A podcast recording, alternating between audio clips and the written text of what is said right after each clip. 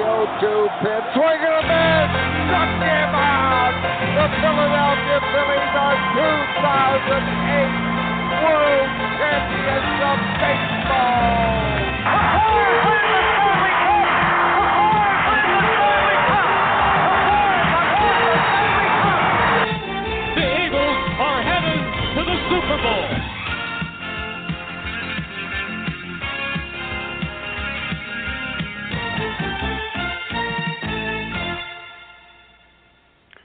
It's Wednesday, December 13th, 2017. Welcome to the Philly Press Box Radio Roundtable, brought to you by the Irish Rover Station House in Langhorne, PA. I'm Bill Furman. I'll be your host tonight, along with my partner, Jim Chet Chesko. Chet, what a huge win for the Eagles against the Rams, but of course, a big loss with Carson Wentz going down for the season. Yeah, and such a shame. A young man who will likely still end up in the top two or three in terms of MVP voting. All diehard Eagles fans feel badly for Carson, and at the same time, know that those Super Bowl dreams, while still not out of the question, are a lot less likely with number 11 unavailable. Well, we'll get back to the Eagles a little bit with uh, Fred later on, and uh, also with Kevin Reilly a little bit later than that, even. But uh, Chet, the Flyers. Let's talk some Flyers. They bounced back nicely. They now hold a four-game winning streak with a big win last night against a real good Toronto Maple Leafs team. Yeah, the Flyers have bounced back. I mean, go figure. They looked so bad for a while there in late November and early December. Sloppy play, unable to hold those third period leads. And now, after a successful West Coast trip and a return home, they look like a different team, and they're once again getting closer to playoff contention. Yeah, funny how that game uh, turns with the momentum going one way or the other. But hey, before uh, we get on to the next thing, did did you happen to see the Claude Giroux blind pass last night? I did. That was awesome. Uh, between his legs, facing the opposite way, he somehow got it to Couturier, who you know got the big goal, and uh, that was a thing of beauty. It sure was, and uh, led the Flyers along the way. Giroux's quietly having a real, real good season. But hey, you had a chance to talk Flyers hockey with Inquirer and Daily News Flyers beat writer Sam Carchidi. Sam's also the co-author of Lou Nolan's new book, If These Walls Could Talk. By the way, Chet, I did get my signed copy of that book at Carl's Cards this weekend. What did uh, Sam have to say when you caught up with him? Well, first of all, Bill, enjoy the book. I know that you will. I met Sam at one of his and Lou's book signings about six weeks ago, and you and I, of course, had Lou on with us a few weeks back. And so I thought I'd invite Sam, a great guy, by the way, to come on the show to talk not only about the book, but about the state of the Flyers, the many young guys on the team, and that seemingly never ending quest to find a great goaltender for the orange and black. So if you're ready, uh, you want to hear what Sam has to say about all that? Let's do it. All righty. Happy to be joined here on Philly Press Box Radio by the Flyers beat writer for the Inquirer and Daily News, Sam Carchidi. Sam, welcome. Thanks, Chet. I appreciate you having me tonight. Hey, Sam, we'll talk about the great new book you co authored with Lou Nolan in a few minutes. But first, how could the Flyers lose 10 games in a row, then go out west last week and play great, coming away with three straight wins? How'd that happen? Yeah, I don't think they were as far as way, far away uh, from winning as it looked during that uh, losing streak. Of course, they lost four games in overtime, one of them in a shootout, so they weren't that far away. But it just seemed like you know if something negative could happen in the third period, it happened in a lot of those games. They were outscored 14-2 after the second period during that 10-game skid, and uh, they really tightened up in the third period in Western Canada, and they got great goaltending from Brian Elliott, and the new lines worked. And you know, all four lines actually had a different player on it. And Michael Raffl, you know, looked like the second coming of Bobby Hull. He was terrific, and he had the game-winning goal in all three games. So put it all together, and they have a nice little streak going. And they have to start winning at home, though, because as you know, you you, you have to not only win home games, you have to be dominating at home. And they've done well on the road this year, but they have a losing record at home, and that cannot happen if you want to make the playoffs.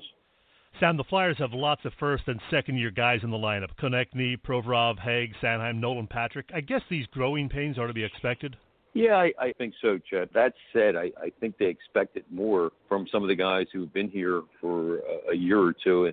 And most noticeably, I think Jordan Weal and Travis Konecny are guys they really counted on this year, especially Konecny. He was here a full year last year.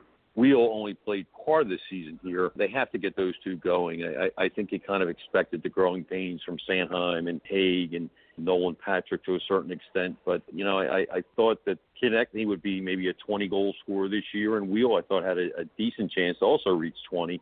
You know, so far they're not near that pace at all. So they really have to get those two going, and if they do, they're going to be a fun team to watch. You know, in the last two third of the season. Now he's made occasional mistakes, but Ivan Provorov certainly looks to be the real deal. How big an upside does he have? Uh, no question. I think he uh, is going to be an all-star for years to come. He's been the top defenseman on the team for two years now, and he's only 20 years old. But he's the guy they lean on. He's the guy that plays 25 or more minutes a night, and uh, really steadies this team.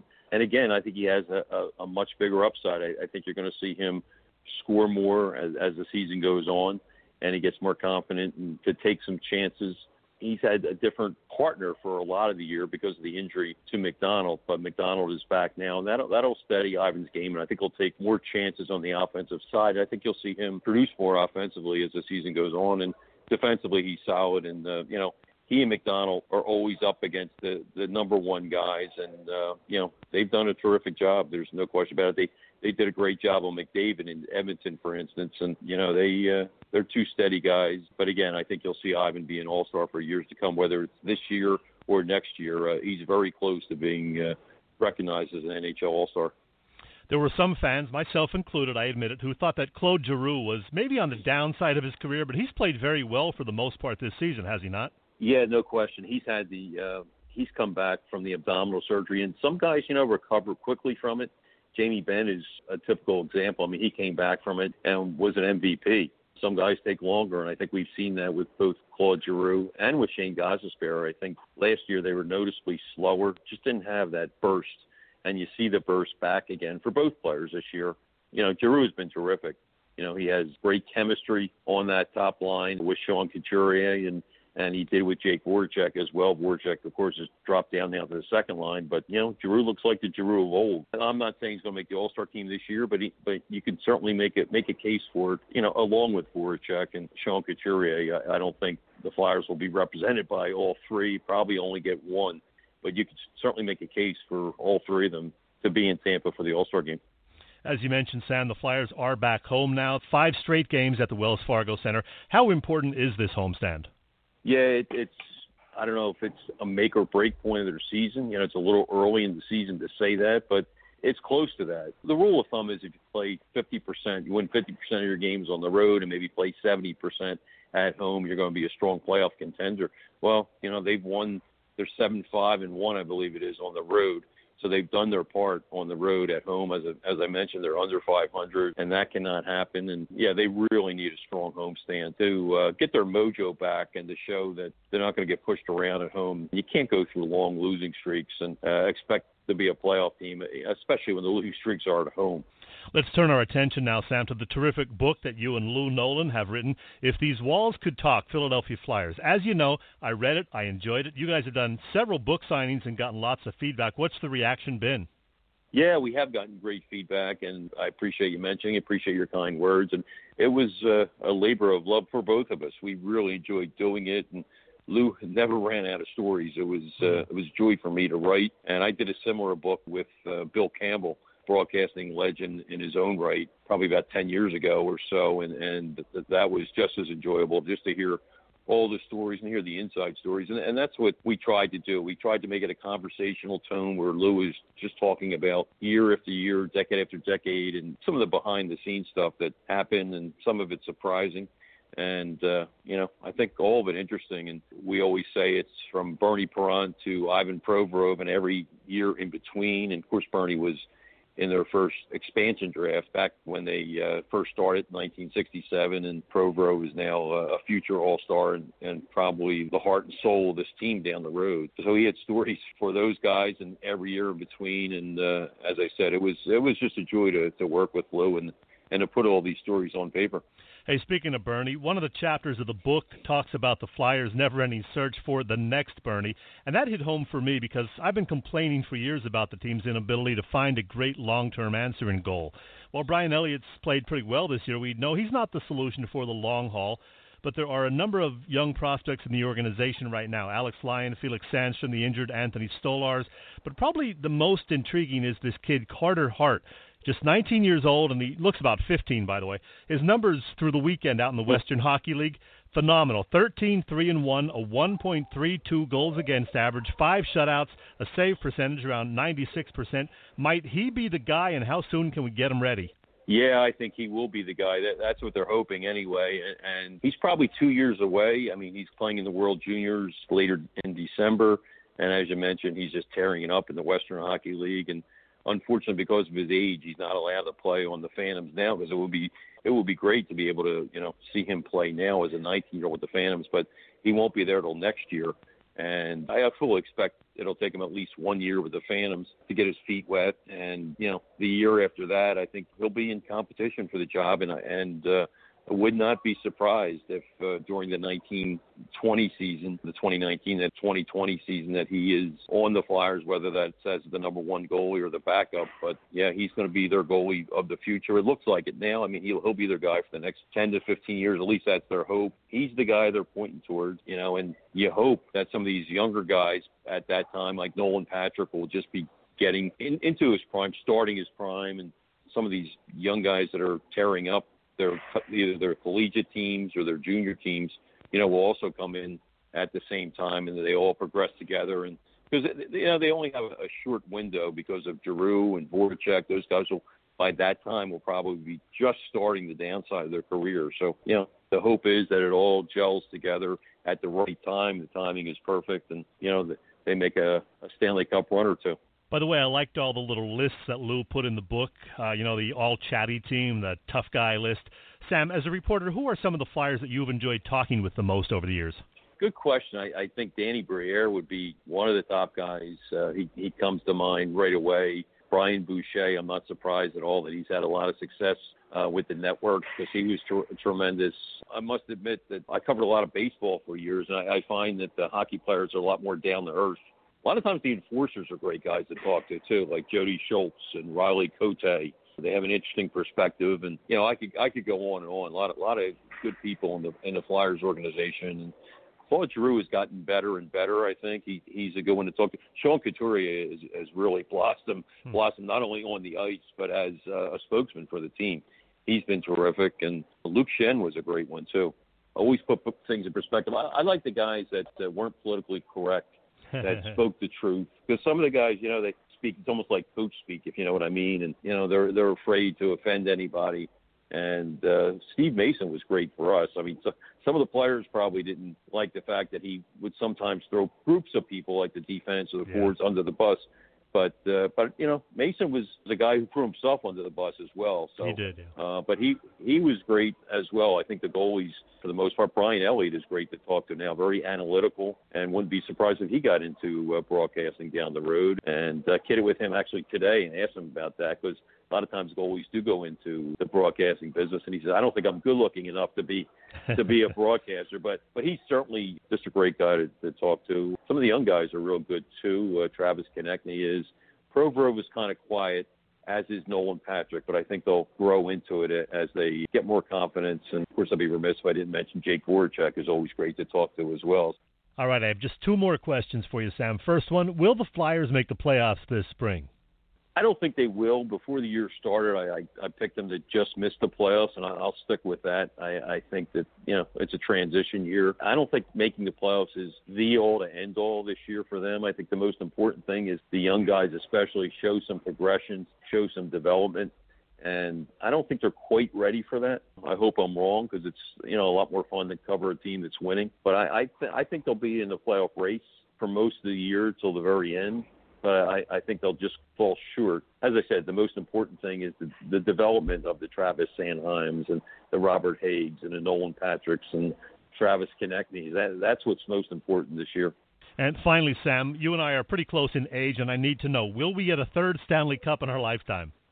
I hope so. I hope, hope we don't have to live to 100 to see it, but I, I think Hextall has them on the right track. I think they're on the uh, the upswing, and it's just so much more difficult now, as you know, Chet, than it was back in the mid 70s because a you have so much parity, b there's so many more teams, and c you have you know a salary cap which really levels the playing field.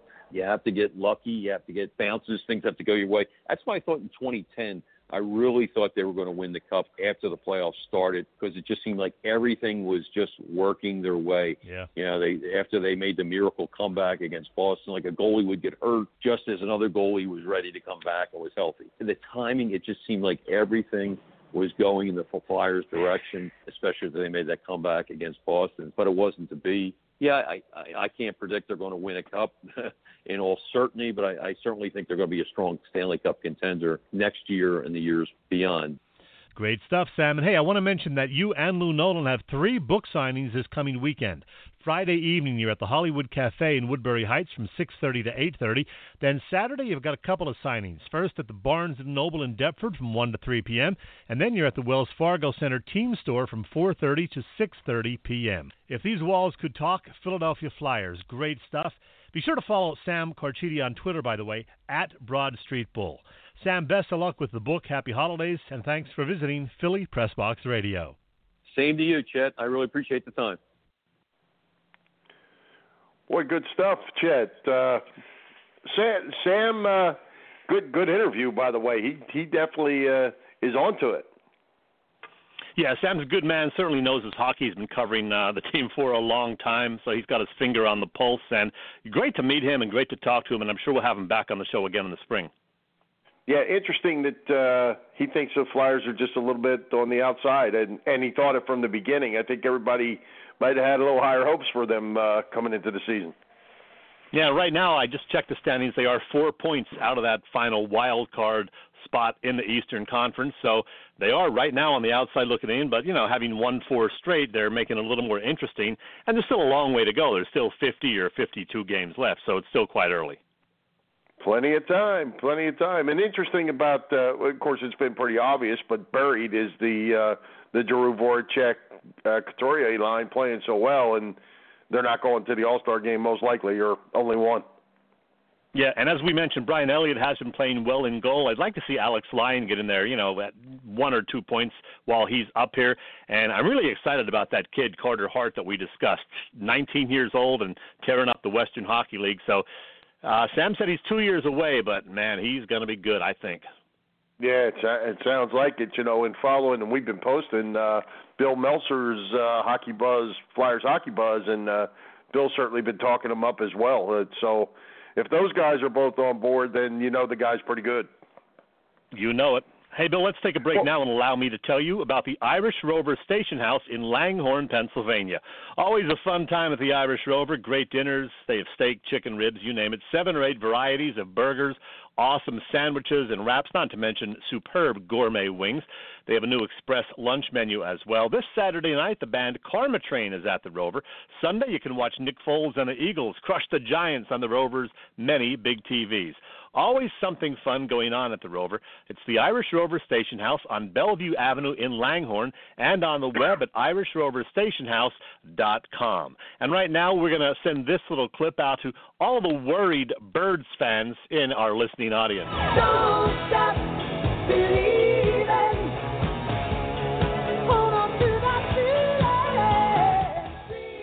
I'm saying, Bill?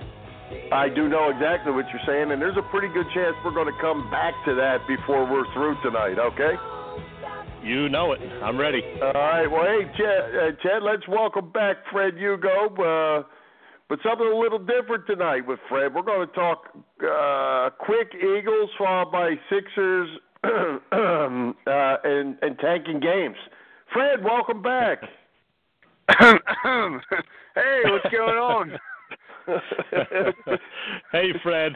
All right, uh, we'll, talk Sixers. Don't worry, but it's the big topic around here, around Eagles Nation this week, Fred. The Wentz injury. So I'm going to get right to the point. Can the Eagles, Fred, still win two of their final three games to earn the top spot in the NFC? And can they have some postseason success with Nick Foles in their quarterback spot rather than Carson Wentz? I think you have to be a pessimistic idiot to think that they don't have a shot. you have to be There you go.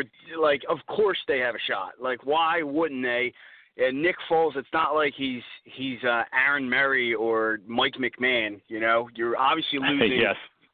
the magician of your offense, and and I understand how great of a quarterback Carson Wentz is, but you know you have other players on the team as well And you know, it, the defense, as long as it doesn't play like it did against the Rams, if we get back to the form we we seen earlier in the year, uh, and considering the opponents that we have in the NFC now, I mean, there's absolutely no reason why you can't win two out of three, which is home field through the playoffs. And now you got a bye week, and then you got home field at the Linc. I, I don't. I can see where our chances are significantly lower, but you can't just be like, people are going nuts. The season's over. It's it's done. And then I, I I just I just can't stand that outlook. It, it's it's really outrageous. Amen. Well, Fred, you uh, following the game a little bit, you were being a little rough on that Doug Pederson during the game, and then you came out uh, all smiles in the end. What's up with that? I told you before, Bill. I, when he's when he doesn't run the ball and when he starts to go dip the other way, I'm I'm gonna I'm gonna critique and, and see what I how I think. But in the end, I don't. I I think he's done a good job. I really liked how he handled the final two minutes, which which he he bled the clock, in my opinion, perfectly. Um, he threw on third down like like he should have. He ran the ball. He made them use their timeouts, and I gave him credit there. You know, um, I, I thought they were they were not running the ball. I know part of that has to do with with Wisniewski. Most of it has to do with Wisniewski out. Um, but you still, in my opinion, just can't abandon it, which I which I thought he he was doing. So that's the only only only gripe I, I had with him. And then when he when he does something good, I'm I'm all on board for that too. So, but overall, I'm I'm happy with Doug. He's probably if they win two of the next three, unless they go 0 for 3 here and get blown out in every all three games, um, he's he's going to win Coach of the Year, no no doubt about it. Well, I hey, guess guys. my only comment, Fred, we get we get we're getting all caught up in this ratio thing. You know, we watched Ben Roethlisberger throw 66 times on Sunday night to win a football game. Um, sometimes, if if you load the box, you throw the ball. If you empty the box, you run the ball. It, it's not all about ratios; it's about wins. And uh, I think people are getting too caught up in all this stat stuff, and uh, it's about winning games. You know what? You're, right there, and I get caught up in the ratio thing myself. But I think it's just the fear of of you just becoming predictable, and and you just know that you're going to throw every down, and then they're teeing off on you, and then when it when the game's not out of hand, you know, it, it's like why not keep sprinkling in that run, especially when you're having success with it. Um, it just you know people people I I get what you're saying though. Sometimes it does call for to throw, but when you get consistently week after week throwing too too much rather than than running, you don't have to have a 50-50 balance. It's never going to be 50-50. If you were, if he was running the ball 60% of the 75% of the time, that'd be a problem too. But to me, you want to be in that 60-40 area if you can, and it, it's I think proven that when they do do that, they they typically win the game.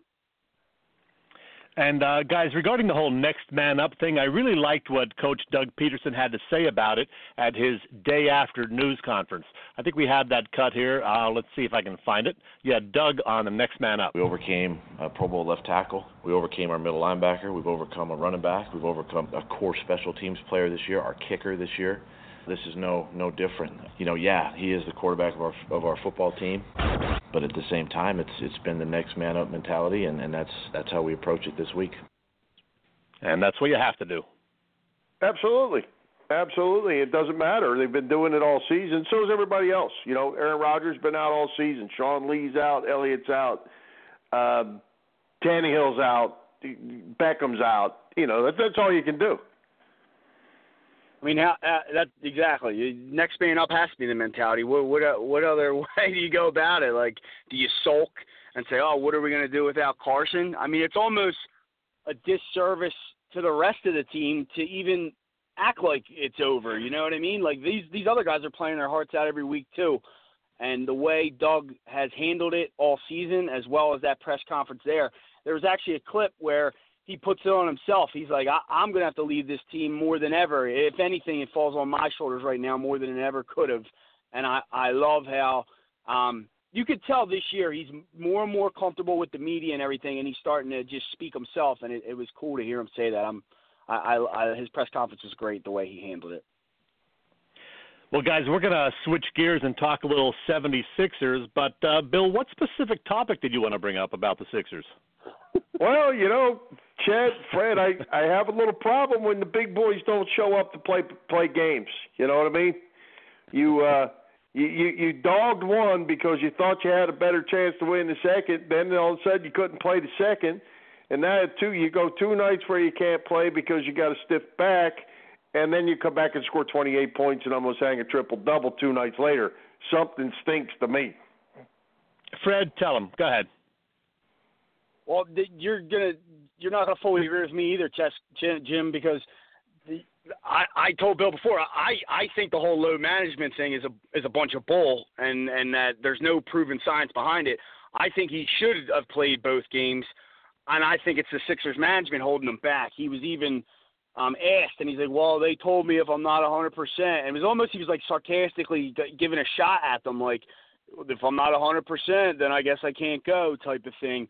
But back to the what we were going back and forth that day, if you are going to pick one or the other, matchup wise, you had a better shot at beating the Cavs without Embiid and having him play against New Orleans as opposed to having him play against the Cavaliers and not have him play against New Orleans because they had absolutely no shot against the Pelicans with Davis and, and Cousins um, in my opinion. It actually ended up I was almost going to be eating my words because as I watched that game, they they were in it, so they ended up being in both.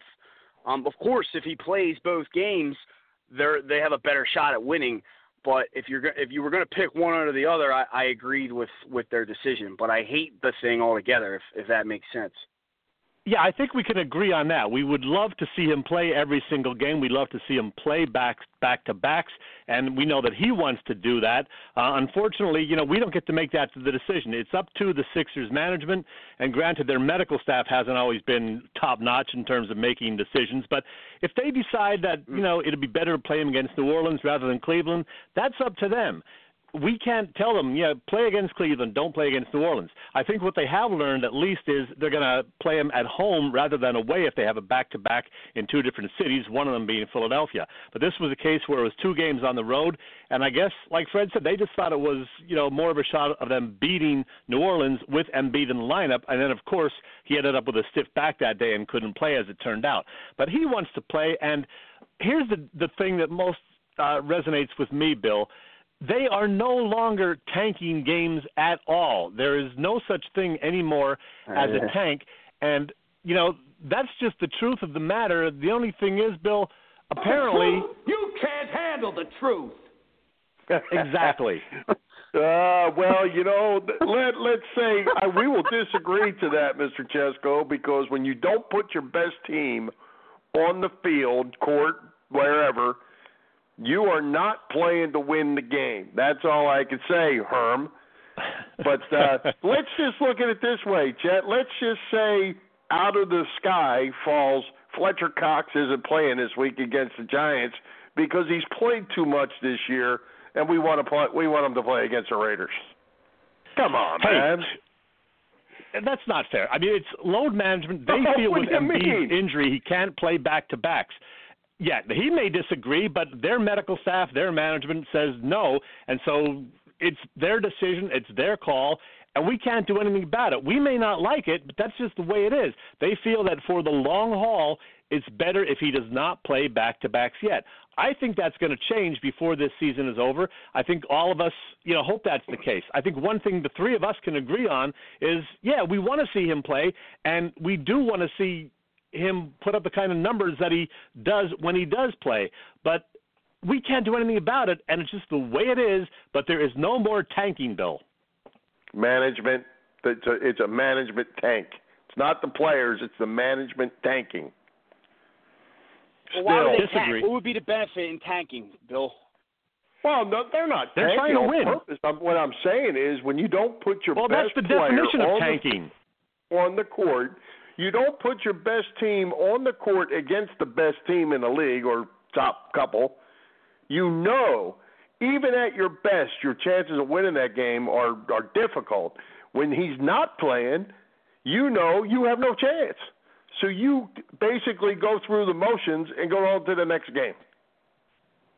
So you're you're saying play them play them the ne- but if you it's the same exact argument if you play them Sunday. You're you're just saying play them both games, correct? Yeah. Maybe he doesn't play Oh, 30, yeah, 40 agree on minutes every game. You play him. But but if but if they, if they would have played them against the Cavs and sat him against the Pelicans, you would have been pissed at that too, right?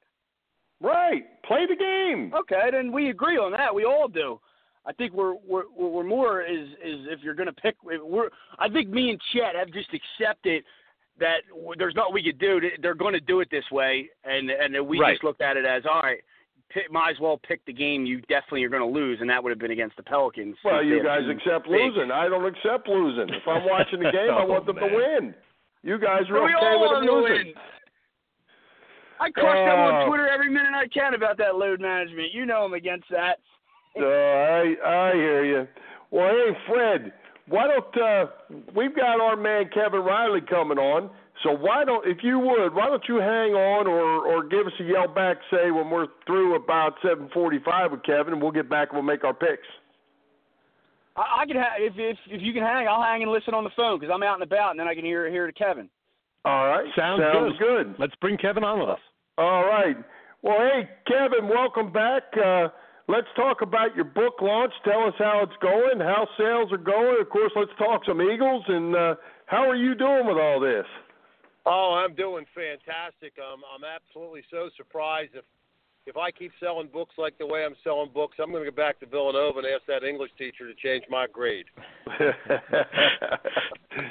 Kevin, I've I've seen some of the posts on Facebook. We know Action News did a little blurb about you and the book, so I'm pretty sure the book is a hit. What kind of feedback are you getting? What are people saying about it?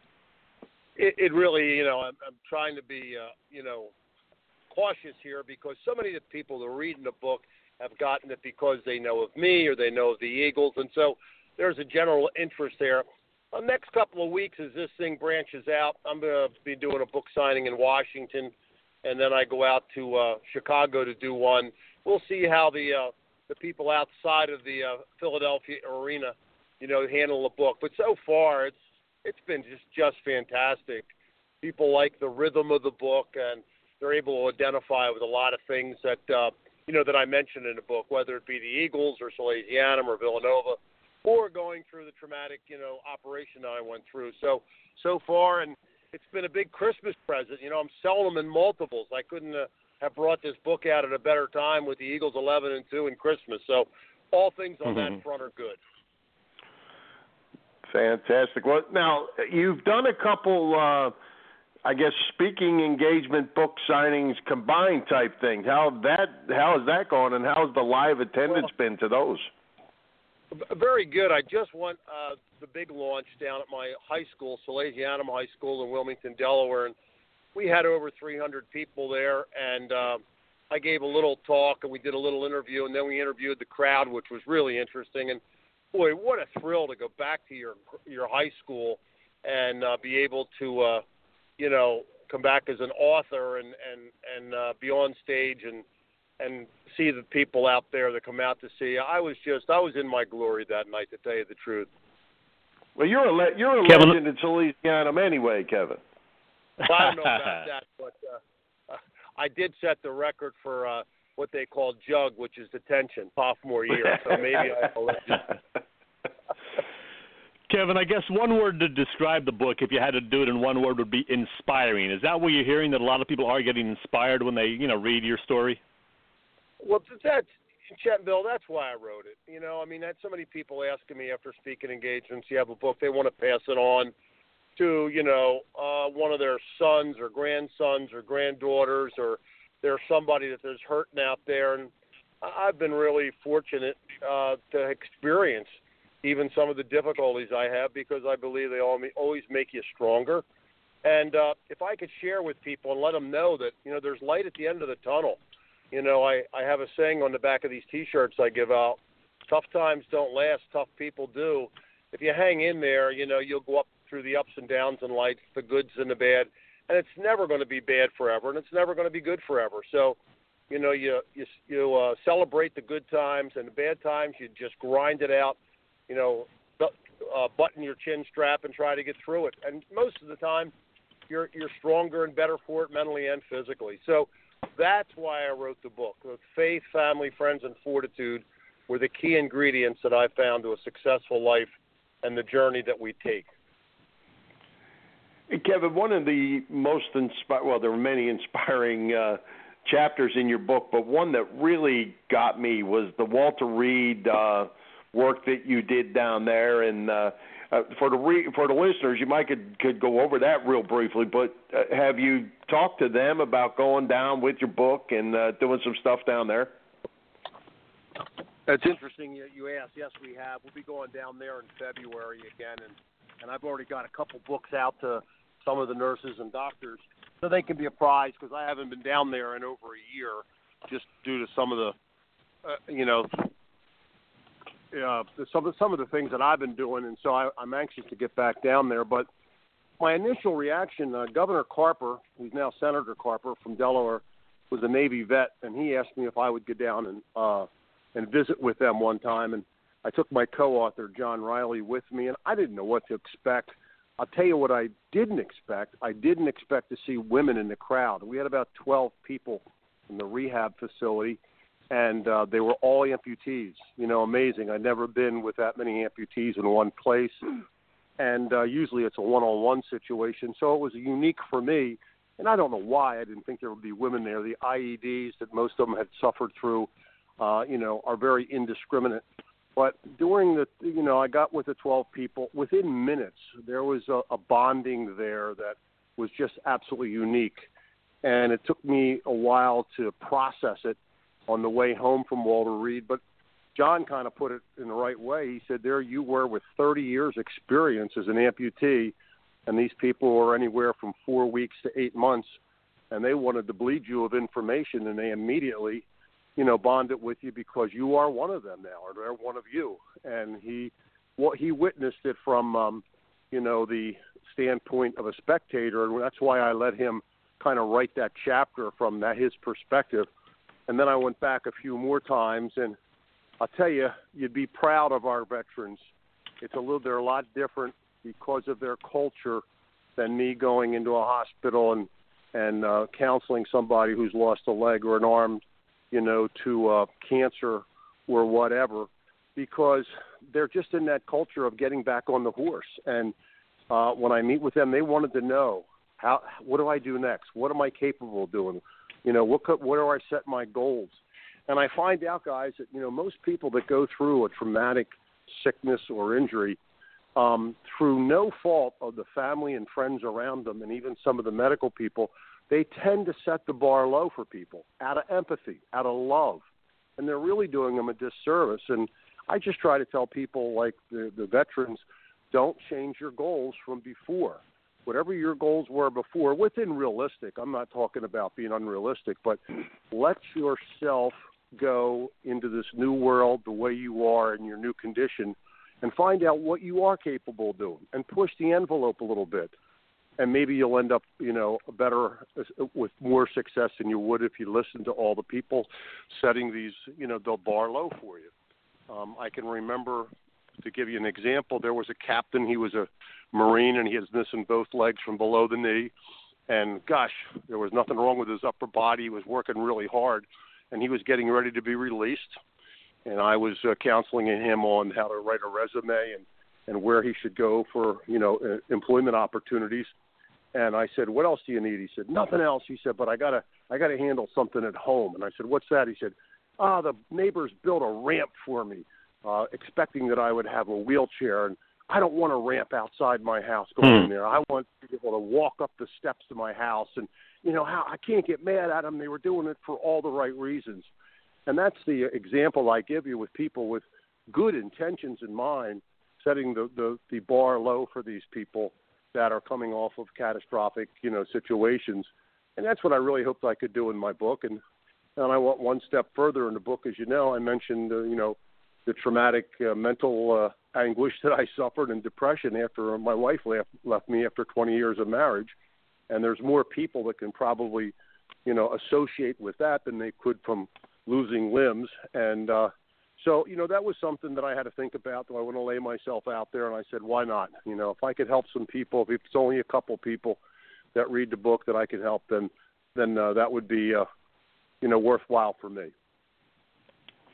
Well, Kevin, in you know, there's probably not much of a place like an athletic locker room where where you are bonded as a team and bonded as friends for life kind of thing. And uh in your experience one of your former eagle teammates was probably with you for the uh what I don't even know what word to use the most amazing moment of your life uh up there at the hospital and that was John Bunting um you and John obviously have an extremely good friendship Oh, he's, he's like a brother to me. I've been blessed, guys, with about six different brothers, and you know, from all walks of life. And you know, you're exactly right about the locker room. You could grow up to be, you know, vice president of the United States, and they would treat you the same way that they treated you back in that locker room. And that is a a healthy situation, I think. And and you guys know from seeing me and the guys up at the Ver- Vermeil Classic that that's exactly what goes on, the kidding that goes on, and and that sort of thing. But John was brought in that day. He was coming to New York to visit me, and the rehab people and the nurses knew that I was going to be shocked when I took this huge bandage off of my left side because I was missing my arm, my shoulder, and four ribs. And uh, they wanted to have somebody with me that I trusted and somebody that, you know, that I was, you know, a brother with, to be able to be with me during that that moment uh, and um, we went into. I remember, I'll never forget. I I was uh, trying to get a shower that day because I hadn't had a shower since since I got I got operated on, and they said, "No, you got to wait." Uh, What am I waiting for? Well, they had a reason. They wanted to make sure John was there when that bandage came off, and I'll never forget. As much as they tried to coach him on what it was going to be like, they tried to, you know, tell him it's going to be not going to be pretty, and they wanted to to uh, prepare him for it as much as they tried. You just really couldn't. And when we took that last piece of adhesive tape off, and John took the what was like looked like the shoulder, the bandage was so big off. I'm looking in the mirror, and it wasn't what I saw; it was what I didn't see. It looked like somebody played a trick, and removed the upper left hand side of my body. And I turned around with eyeballs as big as eggs, and John's were just as big because he couldn't hide his amazement. And I looked at him, and he looked at me, and he said, "Well, at least you got two good knees." And we both laughed. And I said, "If we didn't laugh, we would have cried."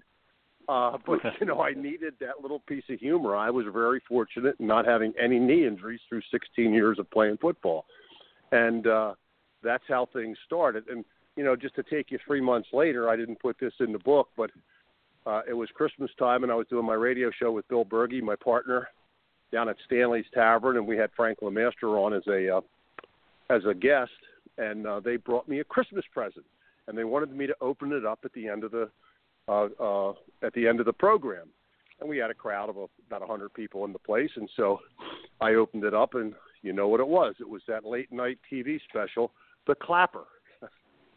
and you know, it was just everybody just broke out laughing, and I said to Bergey, "Now, how am I supposed to use this?" And he grabbed my right hand and he smacked me in the face with my own hand. He said, "Like that," and they laughed again. So it was it was things like that that really brought me down to earth and made me think things are. You know, I'm fortunate. I'm really fortunate to have friends like that that can laugh with me and be there in time of need and you know, uh, I wanted to share my experiences with people out there just to let them know that you know, you have your ups and downs in life, and it's never going to be as bad as you think, and it's never going to be as good as you think. And that was the basis for it. And I think I'm starting to get through to some people who, you know, they'll, they could read all 33 chapters of the book, but there's one where there's two of them. It was amazing. I had to start smiling when you said there's one chapter in the book. Everybody has their favorite chapter because it hits them in a Mm. different way. And so from that, I'm really feeling fulfilled for getting this book out. As a matter of fact, I could kick myself for not doing it a little earlier. And it's those kind of great stories that led you to the title, Tackling Life How Faith, Family, Friends, and Fortitude Kept a Linebacker in the Game. Great stuff, Kevin Reilly. Hey, in our last couple of minutes, uh, I just want to ask you about the current Eagles. How are you feeling about the team now, given the unfortunate injury to Carson Wentz this week? Uh, you know, it, this is Philadelphia. You know, when do you go 11 and 2, win a game on the road against a great team in a drama-filled, you know, 60 minutes of football, and you clinch the NFC championship, you secure a spot in the playoffs, and after you turn the game off, you're depressed. Only Yeah. in Philly could that happen. And that's because we lost our starting quarterback. But I'll tell you something. Um, that it, it, at the Vermeil tournament, you know, Doug Pederson was there, and he got there right uh, right before the the gun started. And I went out in the parking lot and met him and took him into the locker room to make sure he didn't get waylaid by autograph seekers, so we could get him on a golf cart. And I said to him, "So what was the most uh, interesting thing that you found out through the five weeks of OTAs? What what surprised you?" He didn't hesitate. He said, "My two quarterbacks." I said, "Your two Hmm. quarterbacks?" He said, "Yeah." He said, "These guys are so smart. Um, it's like being in a, uh, a quarterback uh, seminar." He said that both of them um, are just so they pick things up so quickly and they add stuff and they go back and forth. And he said it's just incredible how smart the quarterbacks are. And he said, I just feel that we have maybe the best or at least one of the best backup quarterbacks in the league. I wouldn't hesitate to put Nick Foles in a game and know that he could win it for me. And a lot of times, you know, you worry about can we just hold the fort and maybe the defense can score and maybe we'll get lucky and win. That's not how he felt about it. And so I think that some of that has come to fruition here. And boy, this could be a great story, guys. If we can win two out of the next three, and I think we can, Yeah. get a bye, get home field advantage, you got to win three football games to win the Super Bowl. And that's not like, uh, you know, crazy to think of with the defense we got and the offense that's come along from the running game on. So it could be an unbelievable rocky story uh, where we get our first Super Bowl, and that's what I'm hoping for. I really have a lot of confidence in Nick Foles. I think he can do the job if our offensive line can protect him. One thing he doesn't Do you think they'll change the game plan much? Will Will they run more? Will they, you know, throw more to the tight end? Uh, what are they going to do to change things up a little? I don't think they'll change it a lot, but I do think that there'll be more three-step drops because Nick is not the, you know, quickest guy back in the pocket. And one of the things that I was really amazed with against the Rams was Carson Wentz was in a pocket about the size of a phone booth a couple times when he threw the football, not bothered. I mean, not you know, not worried about getting hit. And uh, I just think that for a second-year guy, that is just so commendable and so mature. I mean, he's he has uh, he has just matured so quickly as a quarterback that it's hard to believe that you know he's only two years in this game. But that being said, um, I just really believe that Nick's got the arm. You saw some of that. I think that one pass play where he overthrew Jeffery in the end zone was just a timing situation, and the guy hasn't played with the first team offense since August. So let's give him this week in practice, get a couple games under his belt. I think we're going to be okay. Our defense has got to play better. But I'll tell you, the last two weeks, Russell Wilson is unbelievable, and this guy Gurley, holy mackerel! Uh, those are two really good football players that we came up against, and I don't think everybody say, well, our defense slipped a little bit. Maybe, but maybe not. Maybe we just came up, up against two really, really good football players. You bet. Well, hey Kevin, as we close it out, what do you got lined up for your uh, for your signings? I know you got a few things going. Then uh, how can the fans get a hold of the book? Well, I got a signing. I got a, a big signing uh, this Sunday uh, in in uh, uh, you know in concert with the Eagles game at Stanley's Tavern, a place where I did broadcasting for about 20 years with Bergey, and Bill's going to come down and help me with it.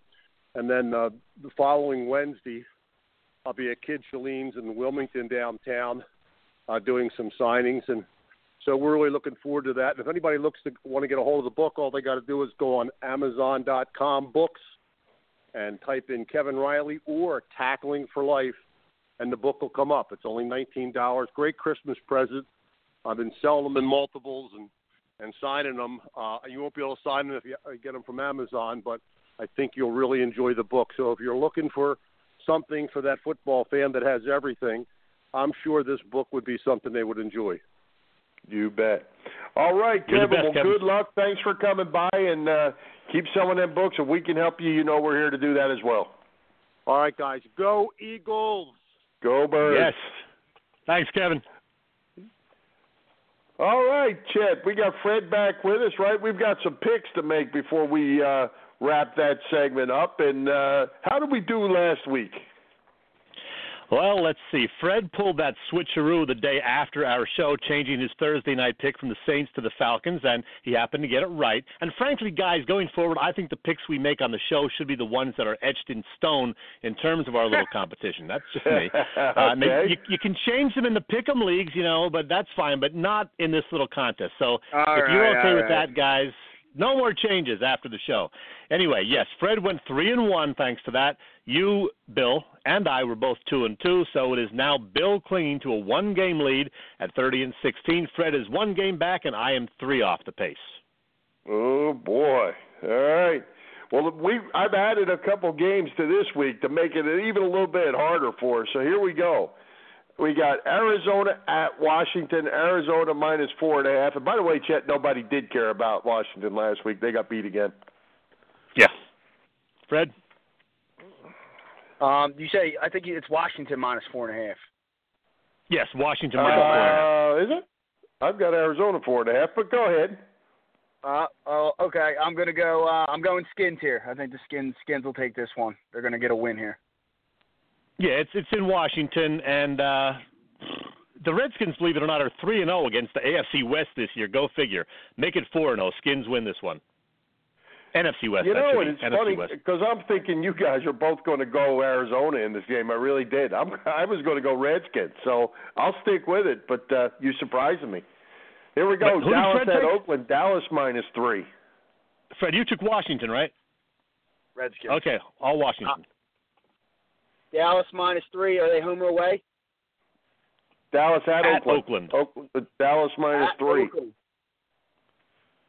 I'm gonna take the Raiders. I'm gonna go with the Raiders. Uh, Dallas played slow. They almost lost to the Giants for the fourth quarter last week.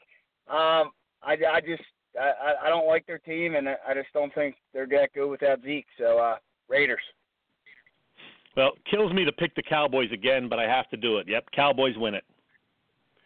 Yeah, I'm taking Dallas too, and I'm not sure why because I can't stand them. But I'm going Dallas as well. Okay, throw-in games. Tough game too. Rams at Seattle. Seattle minus two.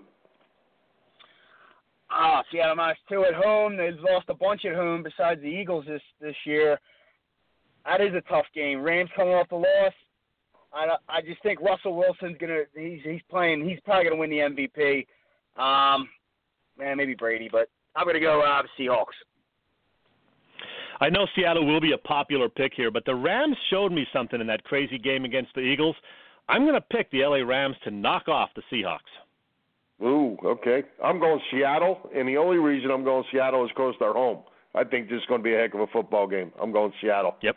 All right, we're we're going to finally switch over to the AFC just because it's too good of a game to pass up. New England at Pittsburgh. New England minus three. I'm gonna I'm gonna take the Steelers here. I, I think they defensively didn't play well last week. They let the Ravens get on them, and um, the Patriots struggled this week. Uh, it's gonna be a, a good game, but I'm I'm gonna take the uh, Steelers to knock off the the Patriots. Third straight road game for New England, but uh, the Patriots are coming off that shocking loss down in Miami, and they'll be angry. Plus, the Patriots have beaten the Steelers the last four times they've played, and that Brady fella has some impressive numbers against Pittsburgh. So even though it's at Heinz Field, I'm taking New England. Well, everything says that this should be Steelers, uh, except number 12 still plays for New England. Uh, I never bet against Roethlisberger, never bet bet against Brady, but they're playing each other. I'm going Brady to win and for New England. That brings us to the Eagles and the stinking Giants. Just in case I haven't said that since last Wednesday. Eagles Hmm. seven and a half. I myself will be making my way up to the Meadowlands with my Nick Foles jersey. Nice. And the Eagles will win in the Meadowlands because the Giants stink, and then they got that safety out. Collins is out too, so uh, yeah, the the Eagles, even if they struggled for some terribly, they still are going to beat the Giants. Come on, really, guys? Nick Foles will show everyone that he is better than the average backup quarterback. Eagles win 34 to 17. Eagles are going to win because the Giants stink, if I haven't said that any time. There it is. 37 13. Eagles. There it is. All right. All right. Well, Fred, thanks for hanging in there with us, and uh, we had to rearrange a little few things, but uh, we'll see you next week, and we'll talk some more. We'll get a little more Sixers talk in. We got waylaid a little bit. All right, sounds good. Great show as always. See you next week. Uh, all right, Thanks, thanks. Hey, Chet, we were going to do uh, random thoughts tonight, but we're running out of time, so we're not going to do that. So I, I had five of them. I had four and kind of a bonus one. I'm going to throw the bonus one out here just for fun for you. All Hmm. right, you ready for just one random thought? I guess. All right, the voice you want to hear at night: Tom Petty or Kate Beckinsale? well, it depends what kind of uh night we're talking about. I just wanted to see if I could catch you off guard with that one. It's a great question, and I would have to say Kate Beckinsale because I know I know what goes with that voice, and that's her beautiful face and her beautiful accent. Uh, and and not Tom Petty. Well, Tom was great in his day, but you know uh he can still well he can't anymore. But uh, he, listening to him, great voice, loved most of his music, but I like Kate's accent. She could talk to me any night. All right. Okay, my man. Let's. We got great guests again tonight with Sam Carchidi, Carchidi Kevin Reilly. Uh, who we have lined up next week to come to Philly Press Box Radio? We have a first timer joining us next week. With the Eagles at the front of everyone's mind these days, I reached out to a guy who's been covering the Birds and pro football in general for a long time at the Daily News and now the Inquirer as well. He's covered some 30 Super Bowls, and he's also a Hall of Fame voting member, so keep that in mind. His name is Paul Domowitch, and I'm sure, Bill, that like me, you're looking forward to having Paul make his very first visit with us. Absolutely, absolutely. Read Paul's stuff all the time. He's good. All right, Chet. Parting shot for you, sir. This will shock you, Bill, but although I had several possible topics in mind a day or two ago, I never really acted on any of them. And today, after an office holiday party last night, I'm kind of drained. So, no Chesko parting shot this week. If you want, we could talk for a minute or two about the Phillies' reacquisition of that all star setup man, Pat Neshek, or we could sing a Christmas carol, but otherwise, I got nothing.